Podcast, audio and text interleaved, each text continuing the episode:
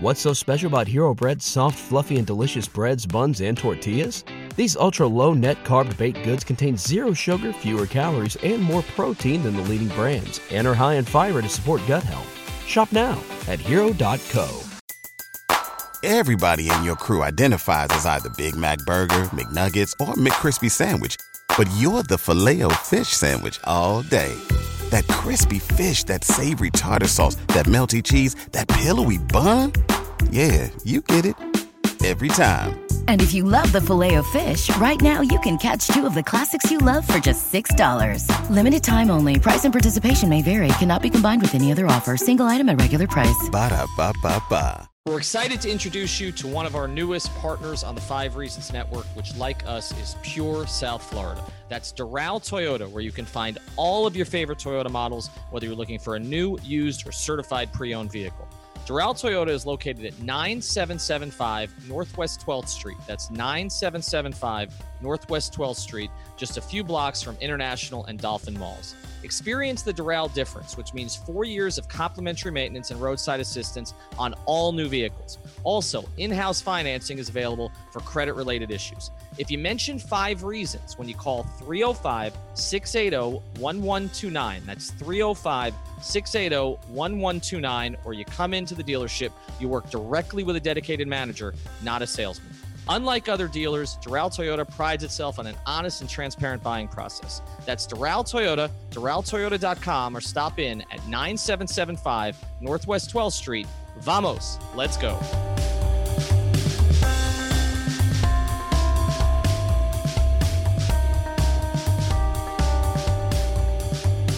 Welcome into the latest episode of the Five Reasons Podcast. I'm Ethan Skolnick here, as always, with Chris Whittingham. If you have found us, hit the follow button to subscribe. That way, you'll get all of the old episodes, all of the new episodes as soon as they post. And also check out the other podcasts in our network that includes Miami Heat Beat, Three Yards Per Carry on the Dolphins, the Ballscast podcast, which is our Miami sports culture and politics pod with a little bit of a humorous tone to it, and Pitch Invasion, which my co host here, Chris Whittingham, runs, and that's going three times a week during the World Cup. Also, check out the Five Reasons Sports Twitter account because we'll have news on the five new podcasts that we are adding to the network, including Goldie on Ice, our new hockey podcast that's going to start up here in a couple of weeks. All right, one of the most popular things that we've done here on the podcast has been the Heat Stories uh, episodes. And we started those with Jason Jackson uh, because Jason likes to talk. So we decided to bring Jason on for a little bit.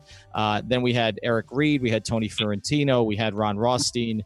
And then we decided to add Udonis Haslem, and you can find that one in our library. And I got to say, Mario, I, I put this out on our Twitter account. Um, who people wanted next on the Heat Stories uh, segment of our podcast, and uh, and you won. So, so that's why that's why I reached out to you. You beat Dwayne actually. So uh, you know, I we'd like to get Dwayne on at some point too, but we're, we're going to start here with you. So thank you for doing it. And I know you're in Miami right now as we're talking to you, right? Definitely, definitely back in Miami. What has before we get into uh, we're going to go back all the way through your career, your time in Miami, and then obviously what you've been doing since and what you want to do next. Has this been a routine for you the past couple years, even when you're not the Heat, not with the Heat, to come back here for a bit? Oh yeah, definitely. You know, in the offseason, I, I live in Miami, so I, I haven't left since I got traded or since I got drafted here. So anytime in the summertime, you catch me in Miami. All right. So we, we've seen some of the Instagram photos and some of the stuff and the work that you've been doing, and we're going to touch on that here over the course of the pod. But I want to go back to the beginning with you and kind of just the way that you grew up because it was not sort of the customary way for an NBA player to grow up in the places that you lived. What was that experience like for you? I know obviously you have ties to the Charlotte area and then obviously Alaska, where you're like the pride of Alaska in terms of NBA basketball. But what was that experience like for you and and and just moving around a little bit and kind of developing your passion for the game? Um, the passion of the game was developed at an early age. You know, my mom, my dad played basketball, my grandpa played basketball, so pretty much everybody in my family played basketball. So that was just something that was uh, in my DNA as I was being created. You know, just coming out, being in Alaska, my dad's in the military. So, you know, that's how I got to Anchorage, Alaska. And, you know, just playing basketball out there. I had to travel every weekend just to, to get coaches coaches to notice me. I had to go to Vegas and LA. You know, that's really how I got started, got my name out there. David, the Pump Brothers was the team I played for. David and Dana Pump, Team Pump and Run. So that was a team that really got me started and really helped me get my name out there. And then after that, my skill set just took off and let the let the rest of the talking. To me, it's been kind of funny. I I watched the show uh, last week tonight with John Oliver on HBO, and they've been talking about how one of the last remaining blockbusters in America is in Alaska because they, they, don't have enough high speed internet out there in order to you know have Netflix or, or, really have it be that popular. So they have blockbusters still out there. So that's kind of a, a picture that I have of life in Alaska. What was it like for you? It was kind of like that, but at the same time, you don't really know because you're not going, you're not in the lower 48 late with everything that's happening. So we did get a lot of things late but to us that was new. So I mean, we we are a little bit behind, but uh, you know, we we working on it. We making progress. And, and, in terms of getting noticed, you mentioned going to to Las Vegas and other places where you had to go and do that. Was it frustrating for you at all that you weren't in kind of a more you know maybe talent rich area that it would have been easier, or or did that kind of you know having to work at it almost make you better as a player? I think it made me, made me better as a player. Go play against different competition in, in different states, and not just playing against the same competition in Alaska. I think that really made me a lot better. Uh, gave me different things to work on, different ways to change my game and adjust to different situations. So I think that really helped me turn me into the player I am. So where did the confidence come from? Because obviously Heat fans know you from that. Like where did where did that start? When you were a kid, like when you were playing with other kids, playing with bigger kids, like where did you develop that confidence in yourself? Was there one experience that kind of brought that out in you? It's been just different experiences. I think just from growing up, I had a lot of people in Alaska tell me that I would never make it, never amount to anything. So that was a little bit of my drive and motivation, just to go out there and be the best player I could be. And then um, just from me, I think it's just built inside me and get it from my parents. It was just, you know, never let anybody talk down about you. Never tell anybody that you can't do anything. You know, my dad always taught me everybody put on their same shorts the way you do on your boxers the same way you do. So that just stuck with me. It was like, well, I'd be scared of somebody that could that I could do the same thing they can do. So what was the recruiting experience like? Like uh, you, you end up at Kansas uh, with Bill Self, and we're going to get into the shot obviously because we want to talk a little bit about that. Mm-hmm. But like the sort of the road there, like how many coaches recruited you? How did you make the decision that you wanted to go to Lawrence? How did that play out? Um, honestly, I could have went to any school in America. I mean, that that's what that's all the letters I was getting from different schools. But growing up, I was always a Tar Heel fan. I mean, I always said to from day one I was going to North Carolina, and you know when that time came, I had a conversation with Roy Williams. We talked. I was ready to go there, and, and he told me that uh he told me the only way I can come there Raymond Felton went pro. And then the next week he offered Bobby Frasor a scholarship, and that kind of turned me off in North Carolina. So then I went back to the drawing board. I was always a Coach Self fan, even when he was at Illinois. I liked the way he let his guards play, and you know him going to Kansas and Kansas being really the mecca of basketball where it really got started with James Naismith and all that. Um, it was just a good opportunity for me to go and have a chance to really leave my mark and, and make a name. And and so you get to college. What is that sort of like as as a star basketball player on a college campus where it you know Kansas basketball is the life I would presume of Lawrence, Kansas, of all of the state of Kansas. Is that in some ways? How does that prep you for an NBA experience, and, and what is that like in a small college town, really being the star of the city? Uh, it preps you a lot for the for the NBA. Well, for me, it did. Just because you, you know you go out, you're the star of the town. You know everybody wants to autograph, everybody wants to picture, everybody wants to talk to you. And then coming to Miami, being in the NBA, it was kind of the same thing here. So it was kind of it kind of prepared you beforehand um, to to for the next level and to be ready to expect things like that and be prepared for it. All right, so let's go to the to the the game that everybody remembers you most from. I mean, you had a really good collegiate career, but it's like I feel like it was all distilled down into. It's like sort of like with Ray, where Ray had this incredible pro career, but like everybody remembers him for that shot in 2013, yeah. which we're going to talk about. so I, I, sort of feel like it's the same way with you in college. So obviously you had a really good college career. You on a very, very good team. And then you're playing against Derrick Rose in the final four. And so, I, I, first, what was your preparation like for that matchup? Because obviously, at that point, Derrick was getting quite a bit of hype, and and was going to end up being the first pick in the draft, as it turned out. And then take us through, if you can, sort of the moment as it develops before you make the shot that everybody remembers. I mean, honestly, to get prepared for that for that Memphis game, it all started with me from last year. Uh, the year before that, we played UCLA and Anaheim, I think it was, and that was go to the Final Four and I had the worst game of my career. Um, I mean, they put Josh Ship on me. He locked me down. Like I wasn't strong enough. I was quick enough. I wasn't able to do anything against him. So that summer, my mindset just changed. That I had to mentally prepare and, and just do all the little things to get my body ready to to be a, a great basketball player. So I've spent a lot of time in the weight room, doing a lot of conditioning stuff that summer, and just to be ready for that next year, just to be ready for that moment. And you know, when that moment came, I was already prepared. I did my work in the summertime. Um, I did my work during the season, and I watched film. I just did all the little things to be prepared. And and know at the end of the day, you know a player's tendencies, but at the end of the day, once the ball is out there in the middle of the court, you just no telling what can happen. And just by doing that, we just went out there. We knew we was underdog that whole tournament for number one seed. So, you know, we just quietly kept rolling. Um, let everybody talk about us. We we left our mark. We kept going to the end.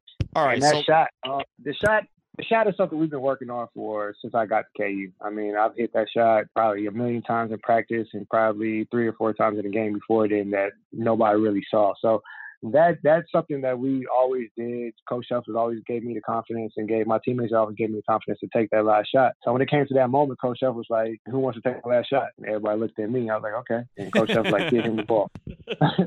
so so I was like, "Okay, you give me the ball. We going overtime." And that's what I told the team before we left the huddle, before we fouled Derrick Rose and all that. So we all knew what was going to happen. We knew he missed that free throw. We was going overtime to win, and that's the that comes from just the confidence I have. And you know, I always want the last game shot. I always want that big shot moment. And it, for for me, it's kind of fascinating that you're kind of in this exclusive club of players that have actually got to live out what is the ultimate childhood dream, which is you're on a playground, you're you're practicing basketball, and you go three, two, one at the buzzer, and he makes it. And it's you know, I think of like Kris Jenkins doing it for Villanova too. Like it, it's such an exclusive group group of people that actually get to live that out on such a big stage.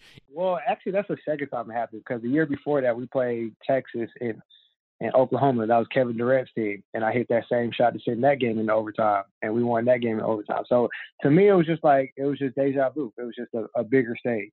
Like, oh, I've been here before. I just did this last year in the Big 12 championship. So it's just the NCAA, NCAA championship. Either you gonna make it or you're gonna miss it, but you you're gonna still play. So I mean, it was just my confidence and, and the way my teammates and the coaching staff made me feel about taking that shot. Take me to the moments in the hours after it, because obviously you've gone back to Lawrence many, many times since, and I know you've been honored. You've been put in the Hall of Fame there. I think what was that four or five years ago at this point, right? Mm-hmm. But what was sort of the craziest thing that happened? Because I, I just I can't imagine what it would be like to sort of again in a town that's as crazy about basketball as that one, uh, with fans that are as crazy about that team as they are, and for you to hit a shot like that, like what was just the celebration experience like? I mean, we didn't fly back to Lawrence that night. We stayed in San Antonio, so we missed the real big party in Lawrence. That party's all over the internet with pictures and that was one night I wish I could have been in Lawrence just for that for that night. But for us after the game, you know, we just had a little hotel party in San Antonio. Um, nothing major. It was us, us, the players, the dancers, the cheers, the drums, uh, the the band, and the coaches. So that that night was just a little chill night. But when we got back to Lawrence, that's when all the real fun happened. So that's when all the big parties and everything, and the, the warm welcomes and just everything after that. Like it got to a point where one of my one of my teachers called Coach Shuff was like, Mario can't come to class anymore. He's too much of a distraction. Like I had lines of people outside of the class with the Sports Illustrated. Like with the Sports Illustrated waiting for me to sign it. Like I even had people in my class like, yo, can you sign this real quick? While the teacher is giving like a lecture, and we'll be like, oh, okay, well, yeah, I don't care. So it, it got to the point where it was like, all right, like this is what it's like to be on top. Like this is a great feeling. Like I never want to lose this feeling. So I'm going to ask you to compare something uh, because look, I, I remember being in San Antonio uh, during the finals and, and just being at a bar a night before one of the finals games when you were in the finals and just eh, in San Antonio, you just, you know, you look up and there's, there's a newspaper framed on the wall with Mario's miracle. Like it's just, I mean, all the sports bars in San Antonio have that. I think I actually shot a picture of it and showed it to you because I was like, okay, so there it is. Yeah, I remember that. I remember that yeah right right in the middle of the bar. So uh, you know and and i sent you know i sent you a photo of you celebrating uh, with a big bottle um, after one of the two championships in miami. Uh, so i'm going to make you compare here uh, the feeling uh, that one or the two you won with the heat. What was more euphoria for you? I get this question all the time and it's probably top five hardest questions i have to answer. But my answer would be it's tough because being on that Kansas team and being the man, like being one of the top three players on that team, that is one of the greatest feelings ever. And, you know, to be celebrated like that, but at the same time, being on the championship team at the highest level, you know, that's a dream come true. You know, no nobody really gets that opportunity to to win at all three levels of championship. So Um, I might have to go with the NBA just because that solidified my career as a champion on all levels. Okay, well, that's a good answer for a Miami-based podcast. So, so, so stick with that. stick with that one, Rio. And, when, and look, when, when, when you're on in Kansas, you can you can say that it was a national you, championship. I, I, yeah, I know. Oh yeah, you, will definitely, definitely when I'm so. in Kansas, it's a national championship. uh, absolutely. And, and I, look, I, I didn't know you, you were going to say you weren't one of the three best players on the team that won in Miami. So we're going to get to that a little bit later because that, that answer surprises me. Uh, but I was but fourth. I, I'll admit I was fourth. we'll have to get you Dion again on that one. We'll give you fourth. For an athlete to be successful, he needs a team. Same as in business. That's why more small to mid sized businesses in South Florida are choosing Greenlight Tek, the full service concierge IT company that gets it right. Greenlight Tek advises, monitors, supports, and keeps your important data backed up and secure. They'll even manage your vendors. Call Greenlight Tek at 561 325 9997. That's 561 325 9997. Mention five reasons and get a free assessment. Sign up, and your first month is free. Be unstoppable. Visit Greenlight TEK. That's greenlighttek.com.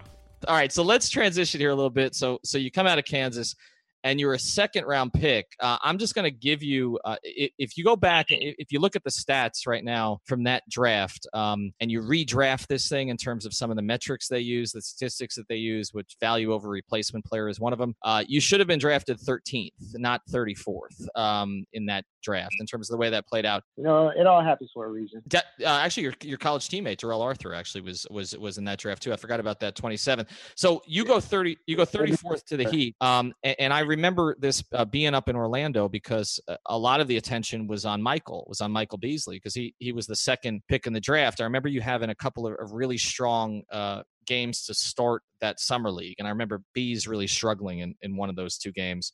Um, but you, you made an impression early on. Did you feel from the very beginning uh, after the Heat drafted you when you got to that camp that you belonged, that you had a chance maybe to even be a starter for that team your first year? I did. I mean, once I first got there and I had my couple conversations, um, you know, Coach Riley told me at the time, like, the position's wide open. Um, you know, you come in here, you prove yourself to show us that you deserve to start, you can have that position.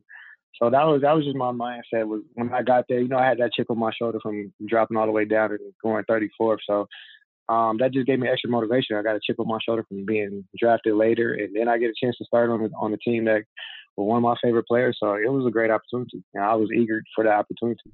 And in terms of you know on on draft night, did you think you were going to be a first round and and and sort of what what is that night like? And because we see it when it happens on camera, but you know for for guys like you that you know were second round picks, weren't in the green room on the night. Like, uh, were you maybe promised you're going to go higher, or was that around where you thought you might go? I was actually promised by three teams that I'd be drafted in the first round. I'm not going to say those teams, but wow. that was the only reason I went to the draft on that night was because those three teams said they that if one of them didn't take me, one of them was going to take me for sure. So um, for me, that experience is bittersweet. Um, you know, just sitting there and, and not seeing your name getting called when it's supposed to was a little disappointing. But then to actually get your name called is, is still a dream come true at the end of the day. You know, you still got to, I was still happy um, that I got drafted. I wasn't really too happy about going to Minnesota, but when I heard about Miami and that weather, uh, that changed my whole mindset. So, um, I mean, that's just that's just how it goes. You know, draft night, you never know what to expect, but once you get your opportunity, make the most of it. What did you think of Bees the first time you met him? Honestly, the first time I met Bees was at a AB, it was at an Adidas basketball camp, and I think I was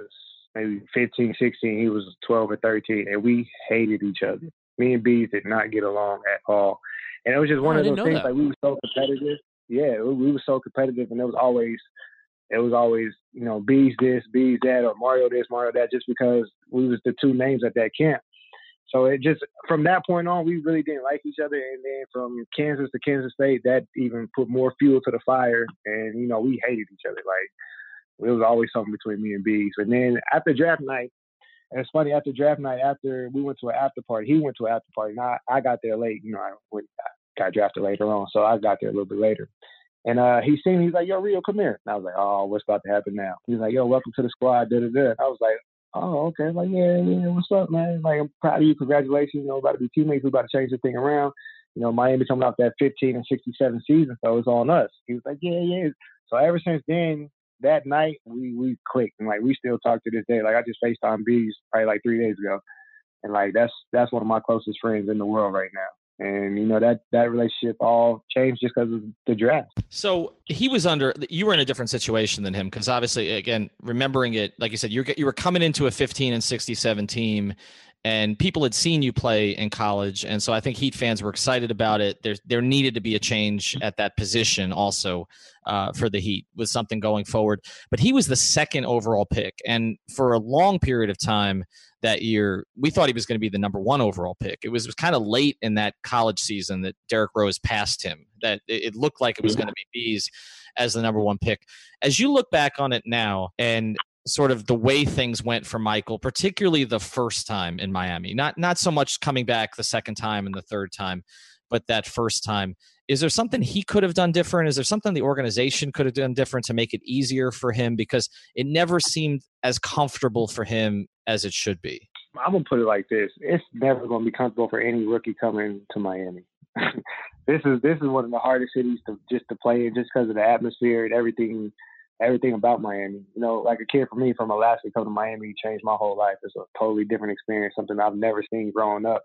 And Bees was kind of the same way coming from DC. So uh, being in Miami, I just think it was a little bit of immaturity, a little bit of you know, the Heat family didn't really want to put up with everything, especially when you have somebody like LeBron and CB coming in that's already proven vets and established in the league. So I think it was just the situation was it was it wasn't a bad situation, but it was just different at the time. I think Bron coming really changed everything up. So, so what, what, when when you say that it's a totally unique experience coming to Miami, I think obviously a lot of people, you know, know South Beach, know you know a, lot, a lot of the the partying aspects. But but what what what was your experience of Miami coming here, and why do you think it's difficult for young guys to get on here? It's just everything. I mean, Miami's a different culture. Like they really work. They put in work and work and work. So it's like if you if you don't come here, you're not ready to work and you want to hang out all night and, and, and do everything else, like Miami's a city that doesn't shut down. So it's kind of like Vegas. Like you could be out all night and then try to go to practice and not have a good practice or not have a good game. Like you just get swallowed in the lifestyle, and it's not nothing bad. It's just it's just different out here. Like it's it's like being overseas anywhere. Like everything, you have every culture or every different thing that you want to see in Miami. So of course, as a young person with with money, you're gonna want to go to see and go go out and do different things and long as you take care of your on the court stuff, then you shouldn't have a problem off the court. And I think that's where that's the hard part about being in Miami. I know I struggle with that in the beginning. I want to move to your relationship with Dwayne a little bit and, and how that developed. Because when you came in 2008, I mean, he was already a champion. Um, he'd then gone through some injuries. The team had kind of cratered a little bit after winning the championship in 2006. Then they had the Shaq situation. They traded him. Then Dwayne gets hurt, and then he kind of rebuilds himself. You know that summer at the Olympics, and and you know had two incredible seasons uh, alongside you in the backcourt. When do you think you kind of earned Dwayne's trust as a player and as a person? Um, I think it, it, it stemmed back from when I, I first met D Wade when he came when Marquette came to the Great Alaska Shootout, and I was the number one player in Alaska. So they set up a meeting with me and him in the back, and that was the first time I ever met him. So I just think ever since then he's been a favorite player of mine. Just the way he accepted me, he talked to me, he gave me like the game, try to teach me little things. So that was something for me that clicked for me just because like I always looked up to but we never had really like a lot of basketball players from Alaska that made it. You know, we had Trajan Langdon and Carlos Boozer. You know, I'm real close with them, but it was, it was good to hear it from somebody else. And I think that's when we when I started following his career career. And when I got to Miami, it was just one of them things. Like he just took me under his wing, and that was from day one. Like first day I met him, he was like, "Yo, you gonna be with me? I'm gonna show you the ropes." And it was just ever since then, it was like we just clicked. That's just how it worked. You started every game as a rookie, from what I recall, right? You played all 82, and right. you were kind of entrenched as a starting point guard. But it felt like every year they were bringing in somebody else, right? It was Arroyo, it was Alston, then it was Bibby uh, in 2011. How did you handle all those situations? Did Dwayne help you through that at all? It just how did you process that? Because you always ended up being the starter afterwards. Uh, but it always seemed like there was someone else who was they were bringing in to challenge you for your job. Um, I mean, I think my confidence was really what helped me with that. You know, I, I seen what was happening. I seen that they kind of try to bring you know other other vets over me. But I think I think that was more. I looked at it as more of them trying to figure out a way to help teach me different things because like if you really looked at it, they never really try to bring in a, a younger point guard or a, a, a young point guard that can hog up all the minutes or that would do anything. So I mean, I look at Bibby still. Like I learned stuff from Bibby, I learned stuff from Skip, and I learned stuff from Carlos Arroyo too. So I just think picking their brains, it was it was kind of their way of teaching me, but not telling me that they're teaching me. So that's how I kind of looked at it. All right, so let's move on here a little bit. You have those two years. Dwayne has two incredible seasons uh, again alongside you in the backcourt, but you guys kind of tapped out. You know, you, you lost in the first round. Uh, two straight years, the Atlanta series, the Boston series. Dwayne famously, I remember this at a press conference up at TD Garden in Boston, basically said, I need more help. And and then in the offseason, Pat went and got help. Um, so I guess the question would be from your perspective, as all of this is going down, first Chris Bosh commits and then LeBron commits. What were you doing that day? like, what was, like, I mean, were you watching the decision? Did you have any kind of a clue that LeBron was going to come down here to Miami? Like, like how did how did you because it was going to affect you in terms of uh you know in terms of your role on a team but also what kind of team that this was going to be? Um I, I knew i knew i knew he was coming. Uh, i'm not gonna lie. I did i did kind of figure he was coming but what i was doing that day um actually i was laid up in the bed. I had I had just popped four four ligaments in my ankle so i was in a cast. And i remember i was laying out and i was looking i got a text from d wade and the text said get ready. And i was like huh so I didn't, I didn't, I didn't text her back that day. I was just started thinking about. it. I started watching TV. I was like, oh, the decision today. You know, at that time, I was the only person on the Heat roster at that time. That's right. so kind of like, so it's kind of like, hmm, I wonder what's going to happen. He sent me this text, and it's like, okay, Chris Bosh coming to Miami, Bron coming to Miami, Mike Miller coming to Miami, and it was just like, okay, I see, I see the dominoes falling, and I see that they got rid of all the young guys and kept me.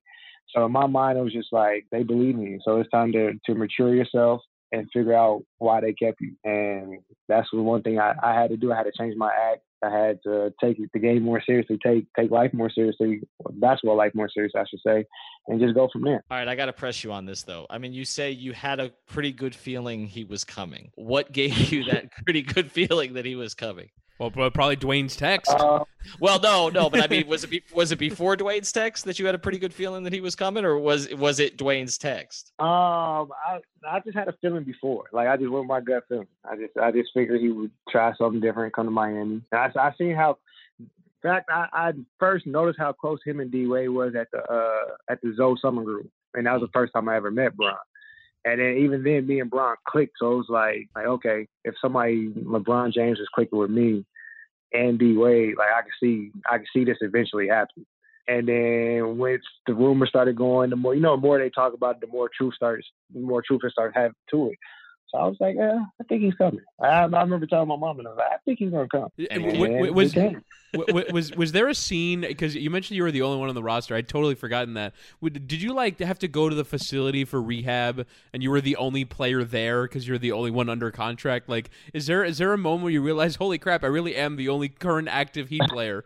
No, I didn't really have to do rehab at first. I just had surgery, so I had like uh, I had to be on bed rest for like a good week. So after when when that week I was on bed rest, that's when everything was transpiring. Yeah. So that next week when I started coming back in, that's when everybody started showing up, and that's when Bron and them started coming, and everybody was there. So I just started to see it then, and I just seen what it could be. So when was the first time that you got the sense that this was going to be completely crazy? Um, because I we talked about this with UD and we've talked about it with Eric Reed and others, and that I mean, no team in NBA history, in my opinion, has ever faced the level of scrutiny and interest that you guys did. Um, just from the very start with the media, uh, with other players taking shots at you guys from the very beginning, whether it was Paul Pierce or Marcin Gortat. I mean, it was just seemed to be everybody around the league was like had a problem with what you guys were doing, and then you guys had the smoke show at the arena with the three of them. Um, but when was it training camp that you guys got a feel for what this was going to be like? When did you kind of recognize like, okay, this is the Heatles. Uh, this is as Udonis called it, the Big Three and the Little Twelve. Uh, and, and, and this is just going to be absolutely crazy. Uh, I'm not gonna lie. I knew once they had that uh that little welcome party at the arena. That that first night, uh, I because I used to live right across the street from the arena, and that that night when they first told me, uh, when the media guys had called me, it was like, "Yo, you should come up to the to the press conference for the Big Three. And I was like, "Okay, I ain't doing nothing." So I went up there and I just seen the atmosphere, all the fans, just the vibe of that building. I was like, "Oh yeah, this is gonna be crazy." Like this is this is to be something that I would never be able to describe to anybody else. Like you're not here in this moment, or for these however years we're to be together, you won't know what this felt like. And that's why I still tell people to this day, like that you can't you can't describe those four years. No, and, and, I was there that night.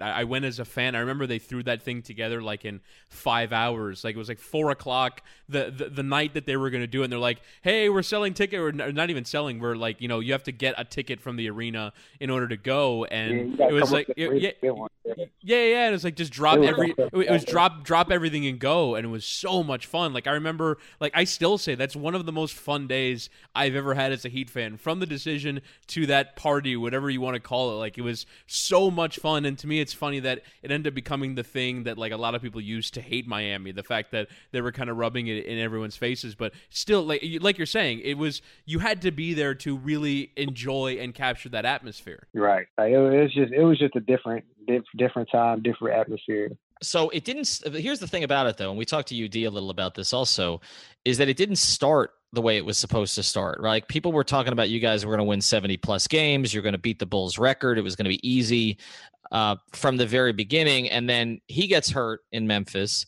you guys are nine and eight in dallas and I, I've talked to some guys about this, but I wanted to see if you could take us inside that locker room a little bit. It's not you're nine and eight, you're in Dallas we had the situation where LeBron bumped into Spo on the court, um, which both guys have talked about. Uh, yeah, a little, a little bit, a little bit since.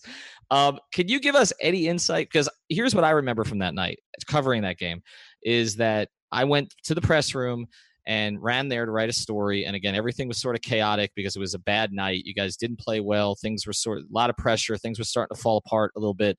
And then we went to try to talk to you guys, and the locker room was closed for 45 minutes um, while you guys were, were talking.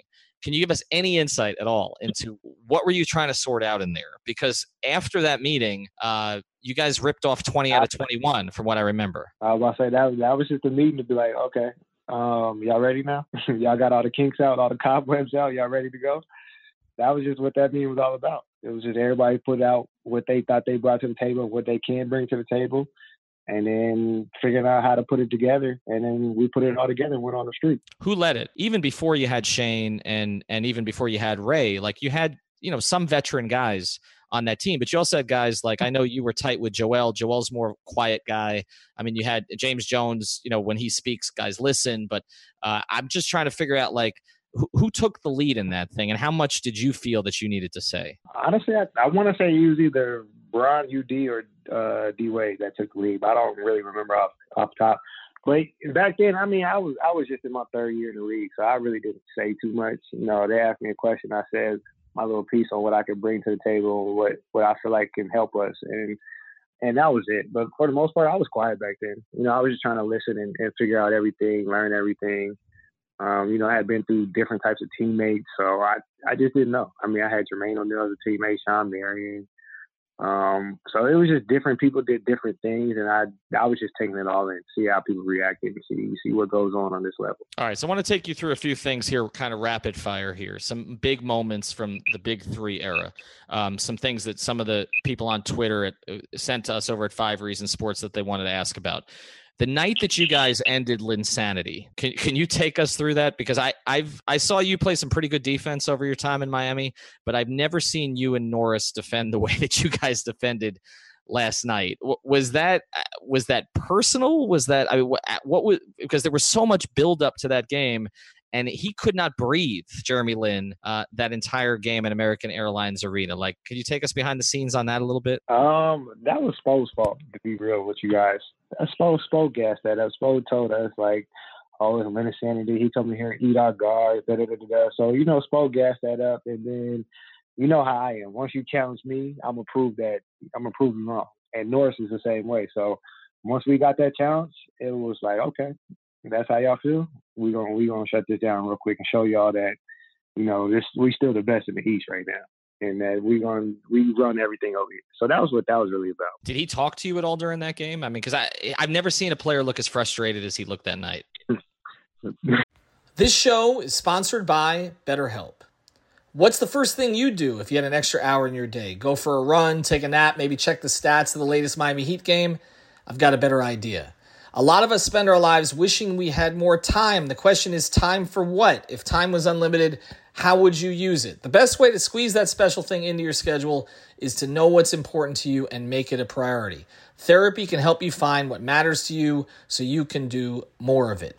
I've benefited from therapy. I went through some life changes, major life events, had some difficulties, wasn't a believer in therapy, but it helped me and it can help you also. So if you're thinking of starting therapy, give BetterHelp a try. It's entirely online, designed to be convenient, flexible, and suited to your schedule. Just fill out a brief questionnaire to get matched with a licensed therapist and switch therapists anytime for no additional charge. So learn to make time for what makes you happy with BetterHelp.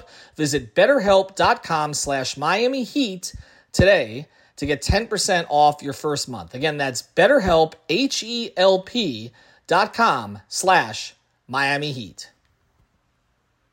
What's so special about Hero Bread's soft, fluffy, and delicious breads, buns, and tortillas? These ultra low net carb baked goods contain zero sugar, fewer calories, and more protein than the leading brands, and are high in fiber to support gut health. Shop now at hero.co. Everybody in your crew identifies as either Big Mac Burger, McNuggets, or McCrispy Sandwich, but you're the filet fish Sandwich all day. That crispy fish, that savory tartar sauce, that melty cheese, that pillowy bun. Yeah, you get it every time. And if you love the filet of fish, right now you can catch two of the classics you love for just $6. Limited time only. Price and participation may vary. Cannot be combined with any other offer. Single item at regular price. Ba da ba ba ba. I think that night he said one thing to me, like, "What did I do?" That was the one thing he did ask. He's like, "He's like, what did I do? Why? Why is this happening? What did I do?" And I was, I think I just started laughing. That was one funny thing I do remember. That was my one last the story. He was like, "What did I do?" I was like, "Hey." Was there like a game plan going into the game? Was there like a thing that you wanted to stop him doing, or was it just you versus me and I'm not letting you do anything? No, it was you versus me, man. On you, you versus me, one on one. Let's see what happens. Yeah, it, it was incredible. I, he he literally could not breathe, and I, I think what built up to it a little bit was I remember in like the two three weeks before it, like I remember LeBron and, and Dwyane being asked if like Lin was going to end up being the best player in the league. Like this was like what was going on. I mean, people forget, but like those two months were crazy because he got built up in New York. And then I, that was one of the most hyped games, actually, of the Big Three era. And you guys were absolutely dominant. All right, I want to take you through a couple more here. Game four of the 2012 NBA Finals, where, and I'm going to say it because it's a podcast, but this is the one after which uh, you scored 25 and Dwyane Wade came through the tunnel and said, Mario motherfucking Chalmers. Um, go through that one a little bit if you can you know me. I I seen I seen a moment. I seen an opportunity for me to shine on the big stage. And so when I seen Bron go down with cramps uh, coming out that timeout, I said, D Wade, you give me the ball, I'm gonna score. So D Wade drove left, came back, threw it to me. Um, I got past Westbrook and I was able to get the layup. And I was like, I told you, like this is what I do. Like I'm, I'm for something in me, like my mind changes the last two minutes of the game. Like I, I want the ball, I want to do everything, I want to be everywhere. I want I want to be the reason why we win. I want to help be the reason why we win. And you know, that moment in time, that was that was the game. I had been struggling. You know, game two, game three, been in foul trouble. Um, didn't really get to play that well, shoot that well. So that was that was my mindset going to game four. It was uh Spo was telling me that whole morning during shoot around, we need you today. We're gonna win the championship, we need you. And you know, when my number was called, I just tried to provide. Welcome, welcome, welcome to the Heat Beat Podcast. I'm your host, Carlo Navas, and here at Heat Beat, we talk all things Miami Heat, from the absurd the last time I saw Dion, I want to say it was like early March. He was hanging out in the locker room, and he looked like he put on a few pounds. so I know you guys are all excited about that. to the serious. Wayne Ellington in particular was just getting caught on a screen for multiple seconds, and that just that puts so much strain on the rest of the defense. With guests ranging from some guy on Twitter named Kevin to ESPN hosts like George Sedano, we have a little something for everyone and anyone. Check us out every week here at the Five Reasons Podcast Network or find us on Twitter at MIA Heatbeat for all our updates, pods, and videos.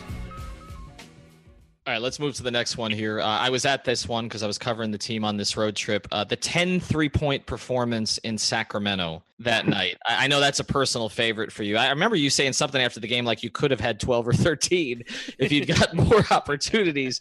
Um, But I mean, but the, but the thing you realize in watching that YouTube clip is like the Heat were up by 35 in that game. Like I, I feel like if it was a closer game, maybe he could have gotten to 12 or 13. yeah, Mar, he, Mara, he t- Spo Yeah. took you out, right? From what I remember. Both, both took me out with three minutes and 35 seconds left in the game. I know what time I came out because I begged him to stay in the game. I said, Spo, I, all I need is one more three to, to break the record.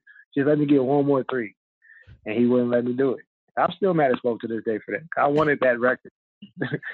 I wanted that record so bad, especially because that game meant so much to me just because of what happened the night before in Portland. You know, um, I got my number called for the three for the game and I missed it. Mhm. And you know that that stuck with me that whole night. The next morning, and it was just like it kept replaying in my head. So it was like, you know what, I got to change it. And you know that morning, I remember that shoot around that morning. I listened to one song the whole day, and uh, and you know it got me going, got me in a good rhythm, and you know I felt it from the beginning. When I hit that first three, I was like, oh yeah, it's gonna be a good night. And my teammates kept feeding me. They told me kept keep going. So that was one thing that that was personal. That was a personal game for me because I had to prove myself for the night before. All right, so let's go through a couple more of these. Um, and I'm going to give you a chance to answer this one because you told me I could ask you about this one, and this made a little bit of this made a little bit of noise on social media recently. Why did a you think well, a lot of noise? Why did you think? Because I was at this one too in Milwaukee, and it's that iconic photo of uh, the pass from from D Wade back to LeBron for the dunk uh, in Milwaukee. It's and now somebody actually just got it tattooed on their leg. Like this, I mean, this is one of those plays that that everybody uh, remembers, except you remembered making the pass to lead to that particular play. And I guess there were some internet sleuths who figured out that you were not on the court at that time. So do you just remember it differently? Like this is your opportunity to give an explanation for that. this was what happened. So that day when the picture came out, I was on Instagram and I kept seeing the picture, kept seeing the picture, kept seeing the picture. So I was like, you know what? I was with my, some of my friends. I was like, you know what? I got the steal anyway. So being funny. And they was like, I bet you won't say that. So I was like, I would. I don't care. I mean, yeah, I did. I didn't really think that it would blow up this big. You know, back then, social media wasn't that big in 2009, 2010. So when I said it, I really wasn't thinking that people would go research and really be like, "Oh, you wasn't in it." Da, da, da. Like I really knew I wasn't in that play. Like I, I knew from the jump. I was just being funny. Didn't think it would go that far. So to anybody that was offended by what I said, I apologize, but I don't because it was just a joke. So get off your high horse and laugh with me. But didn't you? uh, But you did make the. Didn't you make the pass to LeBron that led to the dunk that killed Jason Terry? Like the the the play in Boston? Because because because I. No, no, because D Wade, D Wade got the steal, threw it to me, and I threw it to Norris, and Norris threw the lob. Ah, Okay, okay, that's right. Okay, I, The I one- knew you. The I one knew I, threw, involved in it. the one I threw to Bron was when I got the steal and I threw it over my head in Sacramento, and he did the the windmill. Yes, I remember that one. Okay, so that's right. I remember. Yeah, I remember plays. I was just being funny. Just didn't think it would go that far. So Uh, all right. Well, that's good. We, we, we- we- we- that's all right. That's all right. It was good entertainment for a couple days. All right, going to give you a couple more here that we got uh, on Twitter. The the game where LeBron was chewing you out and then apologized to you for it afterwards, which is the only time that I saw that actually happen, where he apologized to you for doing that to you. Uh, and that happened in the uh, on the sideline. Um, can you go through a little bit of that? Like, what were you right about and he was wrong about? Um, that was just a conversation between me and him. It was it was kind of like, you know, I felt like he was complaining too much about what was going on. I'm like, yo, you the you the star player of the team. Like, stop acting like a bitch and let's just play basketball. And anybody that knows Bron knows that word bitch he doesn't like, and that'll get him going no matter where he at any time of the day. If you want to get in Bron's head, just say the word bitch, and that's what happened. So it was that, and you know, he he understood what I was saying. It was like this this ain't just about me. Like, stop trying to blame everything on me. It's about everybody. It's like there's five people on the court. It ain't just me. And he was he understood what I was saying. He knew what he was wrong. So. I mean, at the end of the day, it was nothing really, but that was the conversation that was being said, and I got benched for that game too. For after that, so oh well, Did- we won the game. Yeah. did, did you ever take the screaming personally? Did you ever did you ever get mad at it or or, or, or have it carry over to the locker room? Because it obviously became so much of a meme that even President Obama mentioned it at the White House. Uh, wa- was was that something that you ever really took that personally? Um, that's the thing about me. Like it was never, it was never the yelling and all that was never nothing malice. Like it was never no disrespect in it, never cussing me out or or saying nothing disrespectful. So, I mean, I, it was just water off my back. Like it was all about me growing up and learning how to play the game the right way and learning learning things from different people. learning things from accomplished stars that have been to the finals, been Olympians, been you know different things. So um, there have been moments where I'd be like, all right, it's enough, enough is enough, but it never spilled over to the locker room or nothing like that. It was like on the court, and once it's done, okay, we let's go eat dinner or let's go do something. Like our relationship would never change over something that happens on the court. One of the things that amazed me about that team, Rio, and then we'll get to a couple of other moments here, is I've said of all the teams that I covered over 20 years that I felt like those big three teams, particularly kind of the middle years, like the 2012, uh, you know, sort of 2011 through 2013, like were some of the closest teams that I ever covered. Like it seemed like you guys really liked each other. Um, that like there was a, a real mix of personalities in there, but um, you know, I just remember relationships that you had, like with Joel, your relationship with Mike Miller, um, and some of the other guys on that team. Like, was that kind of a unique experience? I mean, and was that caused at all by by some of the crap that you were getting? You know, kind of uh, you, not you specifically, but the whole team was getting uh, from kind of the national media and fans and, and places that you went? That made us closer. You know, being on that team, being hated by everybody, just kind of made you appreciate the 12 guys or 13 guys that you be in the locker room every day, that you go to war with every day. And like you said, I got along with both groups. Like I, I was part of the little 12, but I was also friends with the big three. So I was also a little brother to the big three. So um, I'm just type of guy. I get along with everybody. You know, I just, I, matter of fact, when you called me earlier, I was with Joel. So um, you know, still to this day, I talk to him. I talked to Mike when I was in Memphis. He came to the games. We hung out and stuff like that. So, um, just being with those guys, like they'll, go winning championships and going through the battles that you go through to win those championships. Those friendships usually last a lifetime. And you know, still to this day, I still talk to Rashard Lewis. I still talk to Ray Allen. Still talk to Big Z when I see him. So I, you know, I still talk to I still talk to Big Cat when I see him in Toronto or when they come play us. So um, just being on a teammate with those guys, being on a team with those guys, um, I feel like I have a connection to them for a lifetime. Like even even Jermaine O'Neal, like I still talk to him. So um, yeah, it's just being go through those battles. You always don't remember those moments and have lasting friendships, whether whether you hang out all the time or whether you see each other or check each other once a month, you know, you still got that type of bond and that type of type of friendship. The night you guys went back to Cleveland, that that first time uh, in December of 2010, uh, were you? Uh, we we've talked to some people who were like literally afraid that night because of the atmosphere in that building. Was was that the worst?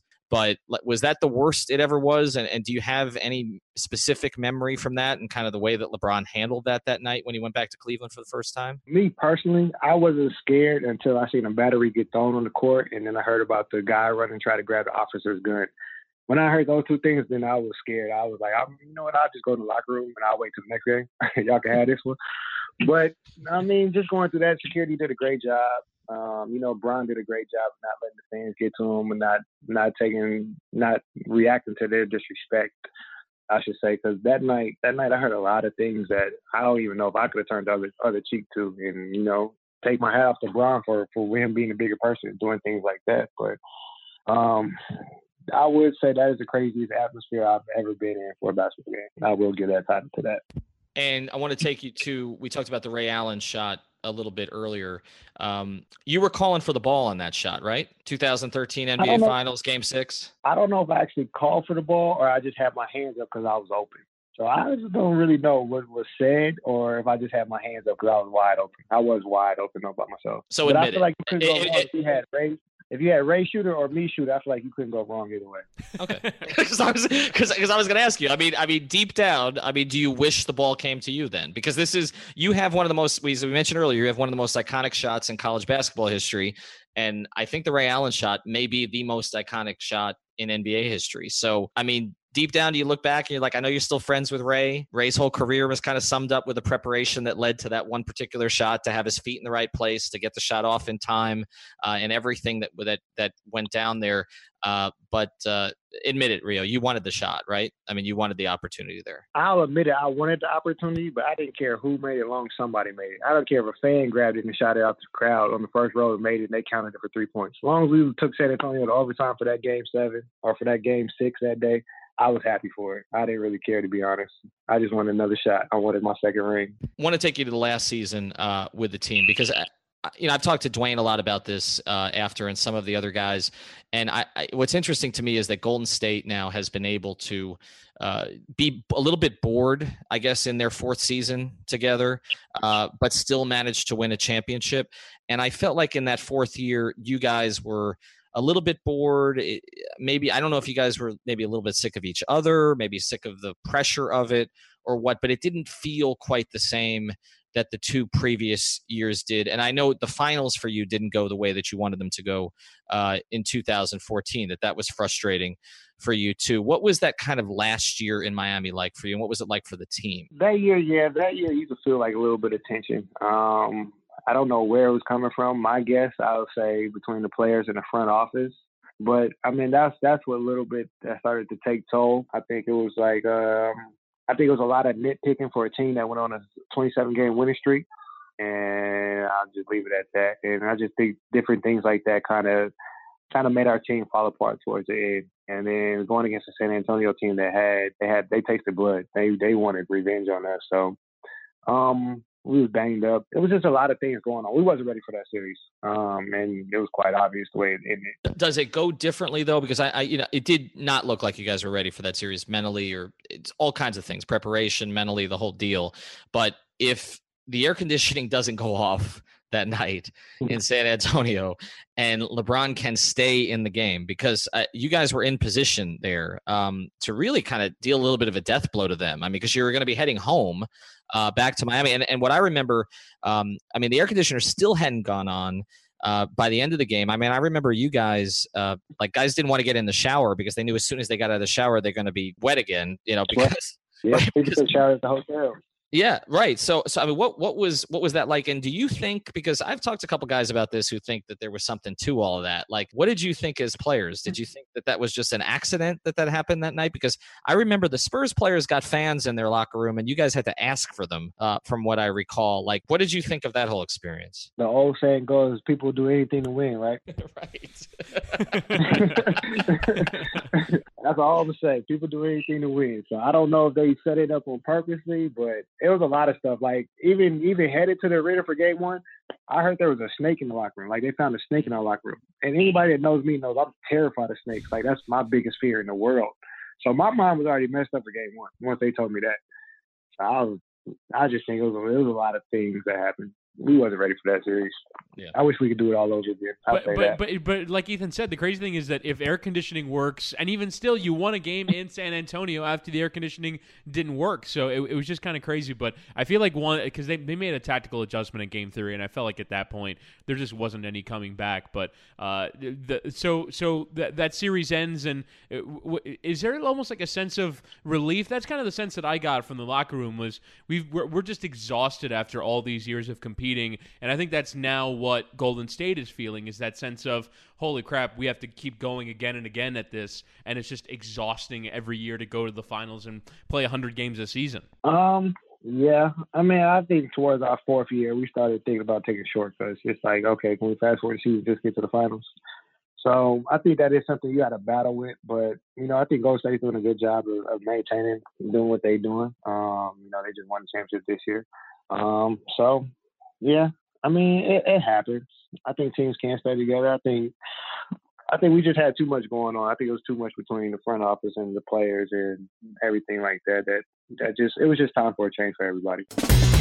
This week on the Ballscast, one of Miami's top 10 podcasts as voted by Miami New Times. We continue to talk about how everything is terrible and why it's important to vote this November because SCOTUS is on the line. We also talk about Mitch McConnell and what he looks like. And we're going to be giving away a free 30 minute wake surfing class by Miami Wake Academy. Check them out at MiamiWakeAcademy.com. It is super duper cool. Follow the Ballscast on Twitter at Ballscast and listen to the latest Ballscast episode for details on how to enter the contest.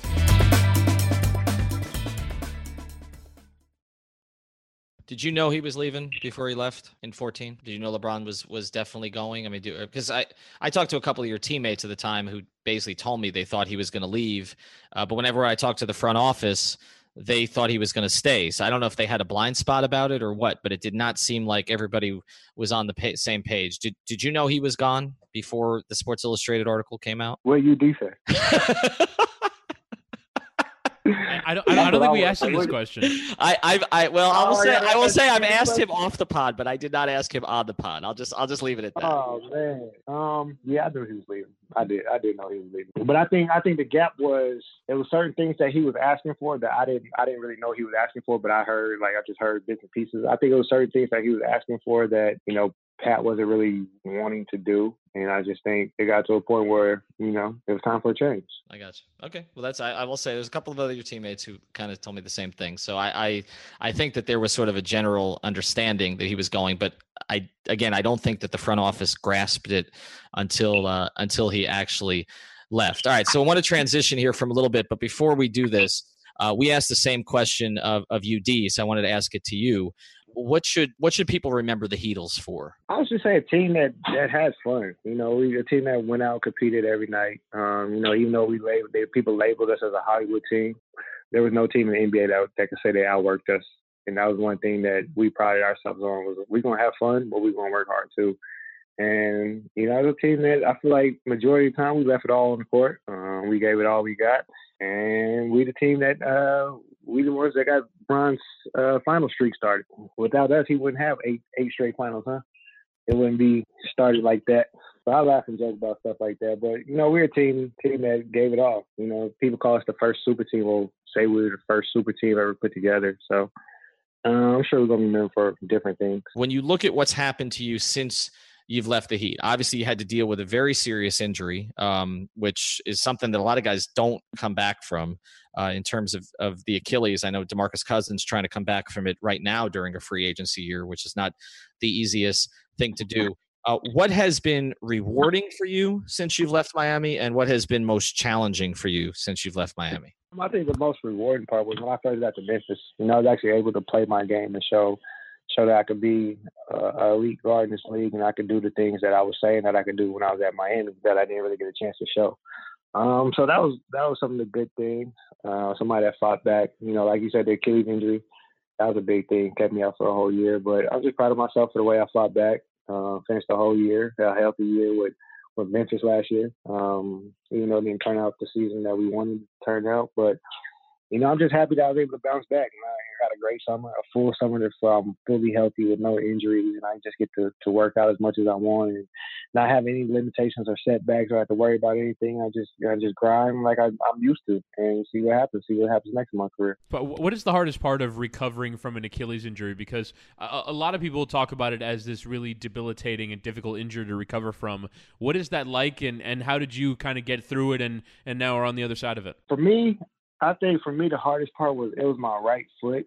And when you watch me play, I'm not a person that really drives left. So my main focus the whole time was pushing off my foot and, and figuring out how to use my right leg and get my speed back and everything like that. And it was, it was something that like I really never had to focus on before because it was always natural to me. So, um, you know, that was the hardest part, keeping your weight down. You gotta make sure you eat right.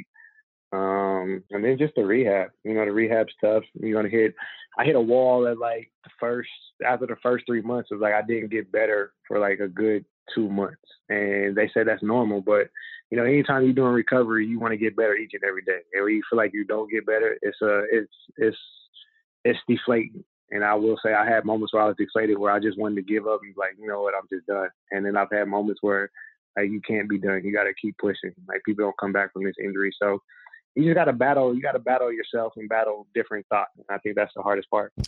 You obviously had a relationship with David Fizdale um, in Miami, and then you get a chance to play for him in Memphis, and that ended up being a rough situation for him at the end. I mean, I would assume you and Fizz still have a, a pretty strong relationship, and now he ends up uh, he ends up with the Knicks. What was sort of your impression of of how that played out for him there, and and do you think that this opportunity for him in New York is one that he can run with? Um, I definitely think this this situation in New York is one he can run with. I think the thing with Memphis was I don't want to badmouth them, but that's just an organization where they need a lot of help. You know, spending the last year there, just seeing different things, and after coming from Miami, it's like it's two two totally different places. Like being there, being in Miami, it was like people people want to be wanted the players to succeed, and like that's what they most cared about was winning and making sure you was in the right position to be successful. And then going to Memphis is a little bit different. You know, once Fizz got fired, um, you know, everybody knows he had a situation with one of the players on the team. Um, but in, in my mind, I think it's just hard for a team to choose a player that's that's got maybe five, six more years left over a coach that's proven himself, that's proven himself that you actually gave a chance to. So it, it's a different situation, but I definitely think he could run with the Knicks situation, and it'll be perfect for him because he's that type of person. He's he's a great coach. He's a player's coach, and he doesn't have an ego.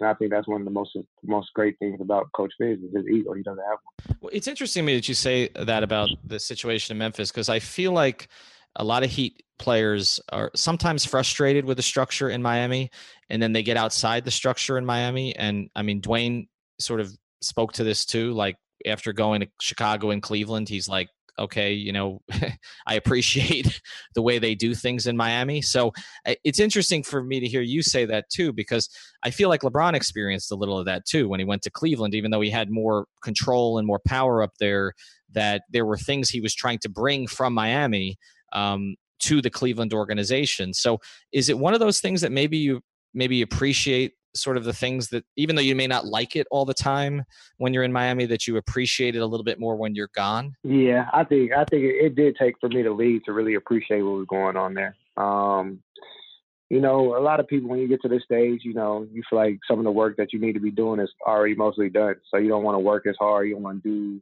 all the little things. And here in Miami, it's like they make you do that. They're on top of you about doing the little things. They're on you about your weight, body fat, and things like that and which is only better for you, making you a better player. And then going to different organizations where they do weight body fat, but they're not as serious about it, or you know, they they want you to work out, but like they want to control your workouts and tell you what you need to be working on. It was just things like that, like like how how am I gonna get better? How am I better myself by only doing the things that you want me to work on? Like why not work on everything about my game or let me do everything that you brought me here to do? And it was just it was just one of those things. Like being in Miami, I felt like I was in a box sometimes, but it was because I had Bron and D Wade and CB, like players that was developed and, and better than me and had more of a name than me and was more successful. And then me being coming to Memphis, you know, two time NBA champion, coming off an Achilles injury, like I felt like they wasn't trying to really work with me. Like I felt like once Fizz got fired, like they just they didn't really care anymore nothing against the organization or to or to Coach JB because Coach JB is great. You know, he's a great coach. But I just think the organization in Memphis just needs a little bit more help. Do you have one uh, favorite point guard matchup over the course of your career? Like well, one guy that you really relished playing against? I, I'm, I'm gonna, I have a guess here, but I'm gonna let you say it. Um, was was there somebody that you really enjoyed competing against? I want to hear your guess. Who do you think it was? I think it's CP. Am yeah, I right on it? Definitely CP. Okay. Yeah, definitely CP. Um, it's just because you know when me me coming into the draft, um, you know CP was one of my mentors. He was one of the person that, you know, when I had my first workout in New Orleans, you know, he met with me before like, okay, this is what they expect, this is what they want you to do, you know, to be successful in the league, you gotta do X, Y, and Z, A, B, C, da da da da. And it was just like he kind of took me under his wing, not really knowing me. Um, and it was just it was just one of those things like, okay, the teacher versus student. Anytime I play CP, I look at him like one of my teachers. Like I, I want to go at him. I want to I want to get the best of him every time. But it's nothing but love and respect for that man, just because of what he's meant to me as a person and as a friend, as and as a teacher. Like CP means a lot to me. So what made him? Uh, what makes him so unique or so different compared to other point guards that you're playing against? Like what what what sort of is the defining quality of Chris Paul that makes him so much different than any than any other point guard in the league? For me, it's just how smart he is with the basketball. Like with CP, he's always three, four, five plays ahead of the next play. So he sees the court, he sees things going on before they happen. And as a point guard, that was something that I liked and I wanted to, to develop and be able to learn. And, you know, just his basketball IQ, the way he carries himself, the way he plays the game. Um, you know, he's, he's just a good dude, a real good dude. And, you know, he's always been great to me and always been nice to me and always helped me out. So um, you know, it's just the relationship that I have with him. I want to get to your relationship with Heat fans because I, it's always fascinated me because I feel like they miss you more now. Also, like you said, you sort of miss Miami more since you left. Like I feel like they miss you more since you've left, and I know at times uh, they could be a little rough, um, but it was sort of I, I don't know. It was like felt like more of a tough love thing than it did like a really critical thing of you. Like, how did you experience the way that say Heat fans experienced you, and and so how do you sort of evaluate what that relationship is. It's funny because I guess I guess I look at the Heat fans as you know they look at me as their little brother too.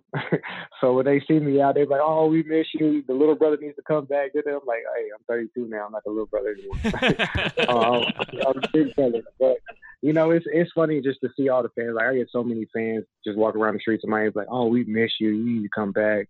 Like nobody plays as hard as y'all did. Like we need that that energy and that that finesse you bring to the game and that that grit that you bring to the game.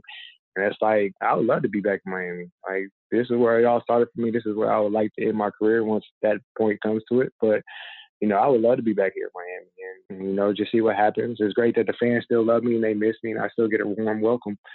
So it's always fun. It's always fun to be here. I still call this place my first home. I mean, my, my NBA home, I should say. I want to move um, to some of the work that you do off the court. Um, also, because I saw that this was pretty cool. Are you are you an author now at this point? Because it, it looks like you've gotten involved in some books, right? Uh yes, I finally added the author to my uh to my name. Um, came out with the ABCs of basketball. Um, the book will be releasing in August. So um, you know, it's just something something different that I'm trying to do. Um, everybody knows about my foundation work with the the breast cancer and in the youth initiatives and stuff like that. So um, it's just a different way that I can get back and reach out to the kids. And you know, I was a big basketball fan growing up, and I love basketball.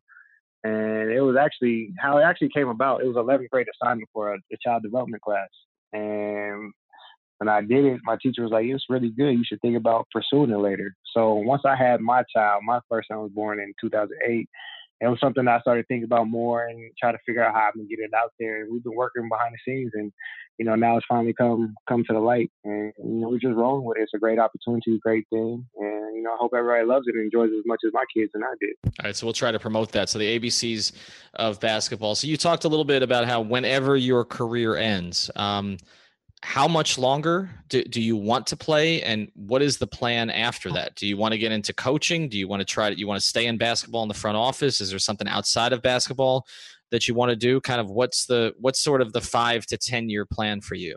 Um for me i, I think i've got a good three to five more years left of me. Um at least three really competitive years two probably transition. But uh, I do want to get 15 years playing, and then you know either transition to think about being a coach or maybe start off as a scout. And that's actually funny because me and me and Rondo was working out the other day, and we actually was talking about the coaching stuff. So um, I'm thinking about it. I haven't really made up my mind yet, but I definitely want to be involved in basketball when it's all said and done. Wait, you were hanging out with Ron- Heat fans are not going to process that very well. that was my exact thought. Hey. Boston Boston Miami rivalry is done nowadays. So back in the day, we all friends now. All right. What, what, what, was what was it like though when you guys were going against each other though? I feel like that that that must have been a good a good rivalry too. You know, Rondo's actually one of my other favorite. That's my second favorite player to get, player to play against, just because when I was coming out, that's who my comparison was. Like, oh, he could be another Rondo. Um, but just a better shooter. And so that was my label coming out. So that was made me study more about Rondo. And then when I played against him, just picking his brain different times. And, you know, once the rivalry and all that was done four years later, you know, we became close. Like we talked, text each other, and, you know, we cool. Obviously, the, the big news this week, what do you think is the best decision for him? And is there any chance, because uh, I know you still have a relationship with him, I actually thought you might end up in Cleveland at some point uh, while he was up there. Uh, is there any chance that maybe where he goes, you go? Uh, we haven't really talked about that, but um, where I think he's going, or where I think he should go, I think you he should come back to Miami. Okay, and why? I think that's where he should. Go. Just so we can put the whole game back together one more time, so see see what we can do. Tell CB to come back and everybody come back. That's just a dream I have in mind because I still got a bitter taste from that 2014 season. So that's what I would like to see. But in my gut feeling, I feel like I feel like he's gonna go to LA. I don't have any inside scoop or I don't know any information before anybody starts asking me that. I just think he's going to LA. And is that because the reason that we've been given for him going to LA is he can kind of shape the team there a little bit? Like in Cleveland, obviously, there's a capped out situation. It's going to be hard to bring talent there. In Houston, if he goes down to play with CP3 and, and Harden, they're probably going to have to get rid of a lot of the rest of the roster to do it. Philly, he's not a great fit with Simmons, even though there are some other things there. Um, is it that? Is it that you think he can kind of build the team out the way he wants it out there? I think it's that, and I think it's off the court stuff too. You know, Bron's really big into his his movies and his his off the court production stuff, and I think being in LA, he could get the best of both worlds. So I think that's why I would say LA, me personally. Just I think he can get the best of both worlds, and it's not just about basketball right now with him. All right, that's interesting. All right, Mario Chalmers. Again, you can follow him at m Chalmers 15. Um, check out the book coming out in August. ABCs of basketball. Say hello to him on the street down here in Miami. Tell him to come back to the Heat, which I know he already wants to do. And the, the quote that you gave me when we were going to talk today was uh, you said we could talk about anything. I think I've had a a pretty good career. Um, come on, man. You think it's been better than pretty good, right? I know you're confident. I try to be a little modest about my career, but uh, I've had a great career. I can't even lie. You know, being a kid from Anchorage, Alaska, you know, being the third person from there to make it to the NBA, to win a championship on every level, I couldn't ask for a better career, to be honest with you. All right, good stuff. Can we say it one more time? Mario Mother Chalmers.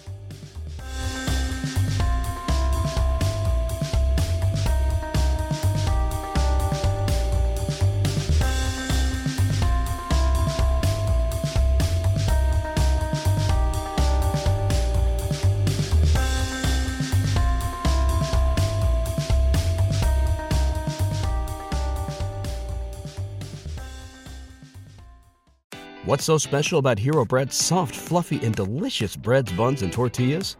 Hero Bread serves up 0 to 1 grams of net carbs, 5 to 11 grams of protein, and high fiber in every delicious serving. Made with natural ingredients, Hero Bread supports gut health, promotes weight management, and helps maintain blood sugar.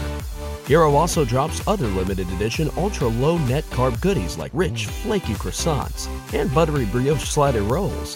Head to hero.co to shop today. Everybody in your crew identifies as either Big Mac Burger, McNuggets, or McCrispy Sandwich. But you're the filet fish Sandwich all day.